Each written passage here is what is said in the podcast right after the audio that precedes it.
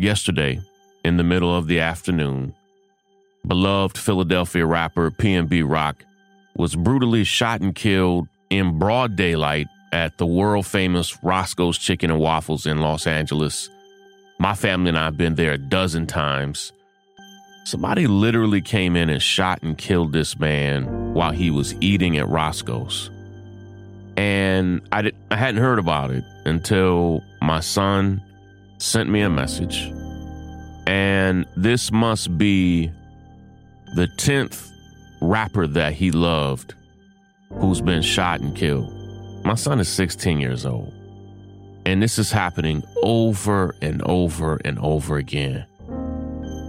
To say that it's exhausting is an understatement, but the violence has pushed all of us to a place where we are incredibly frustrated, obviously traumatized, but we've got to do something about this. I want to unpack and explain what we know, uh, not just about this case, but about really what is an epidemic of gun violence in America. It's not just a black problem, but it is a black problem. Let's talk about it. This is Sean King, and you're listening to The, the, the Breakdown. The, the, the, the, the Breakdown. The, the, the, the Breakdown.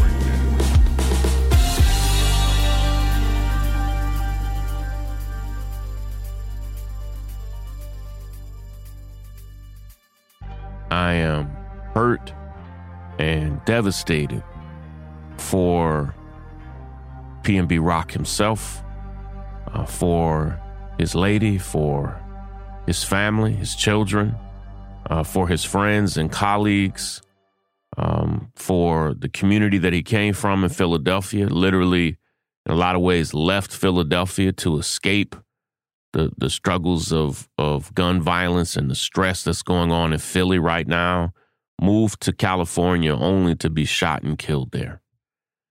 And I say that I'm devastated for him because as a man, as a man myself, I know this man wanted to live. I've seen his interviews. I, I've heard him talk about it. I, a, as a man myself, that is often in grave danger. And I go out of my way to stay alive and stay safe. I can only imagine the sheer devastation of this man seeing his life flash before his eyes as some fools, some clowns, some, listen, let me say it the way I want to say it, some devils came into Roscoe's Chicken and Waffles, what? And shot and killed this man in broad daylight? And some people are saying, oh, they stole a chain. I don't I don't care. It's like, what? What are we doing? How much humanity do we lack in this place where somebody's going to walk into a restaurant and shoot and kill somebody like that? It's obviously, it's brutal, it's gross, it's painful, it's traumatizing.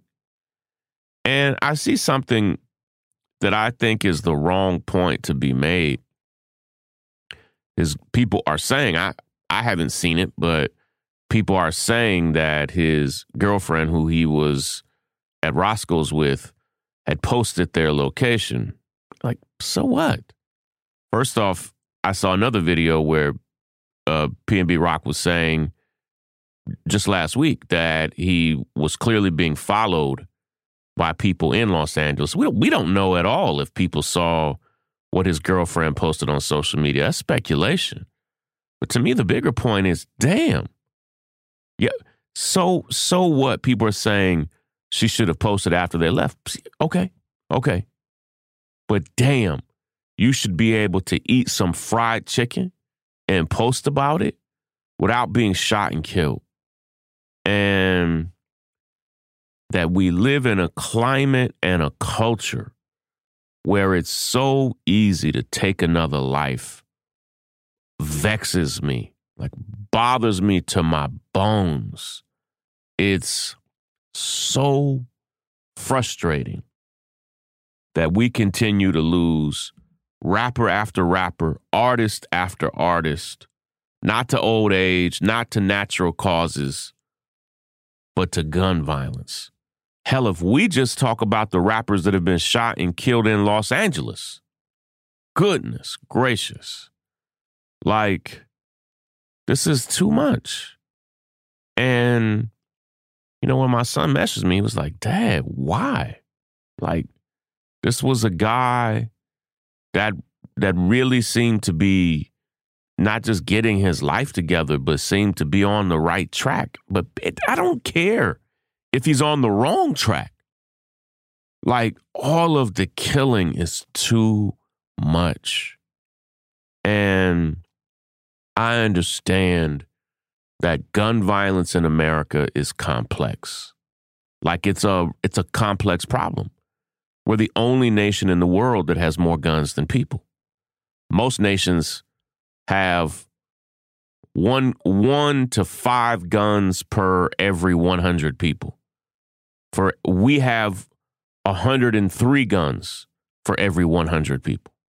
I mean, this nation is drowning in guns. You can find guns everywhere, anywhere. Ghost guns, stolen guns, black market guns, or anything. Assault rifles, handguns.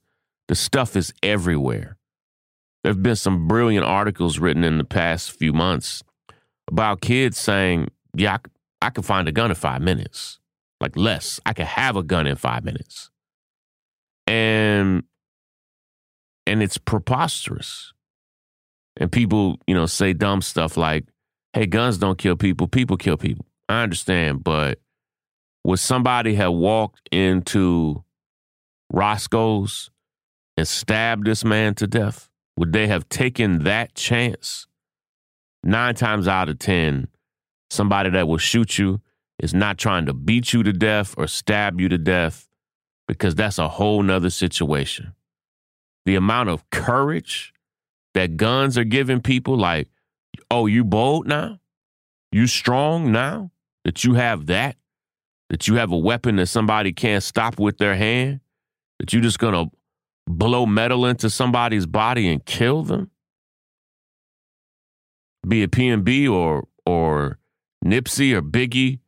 Like in Los Angeles, like Los Angeles is literally chewing people up and spitting them out. And it's not just L A. It's all over the country. We're getting to a point, Pop Smoke, we're getting to a point where you turn on the radio and a, a third of the songs they play are from rappers that have died, that, that were killed. It's like, what, what are we doing? And this notion that we can simply arrest our way out of this problem. Listen, say you arrest a thousand people today over the all over the country that you think are going to do A, B, or C. This is a country with three hundred plus million people and hundreds of millions of guns. Like, we have a problem. This problem now is damn near unsolvable because of the conditions that have been created in this country. And the, the prevalence, the abundance, the accessibility and availability of guns, it's a problem. And I just, I just hate that we know it's a problem, but also we have a degree of knowledge that very little is going to be done about it. I mean, next to nothing. But we can't, like, not talk about it. Like, we have to publicly, widely repudiate this stuff to say, like, because here's the thing. It's whack. It's garbage. This is, this is a, excuse my language, this is a shitty way to live your life. And anybody that's glorifying any of this, like, forget you. gun culture is ugly as hell. And the cost of what, like, of murder culture, the cost of it, like, this is somebody's son. This is somebody's father. This is somebody's lover that you just stole from them. And I mean, we live in a place where tens of thousands of people are shot and killed every year. And, and literally, you could go to other mega countries where we have tens of thousands of people that are killed per year. Some countries are in the single digits, like five, three. I mean, it's that rare. I mean, it's crazy here. And I've said it on here before. We talk about the Wild Wild West like it's sometime in the eighteen hundreds. No, we're living in the Wild Wild West. It is dangerous out here. And the things we need to do to address these problems are way more robust and complicated and multi-leveled and layered than people want to make them out to be. It's a it's a systems problem.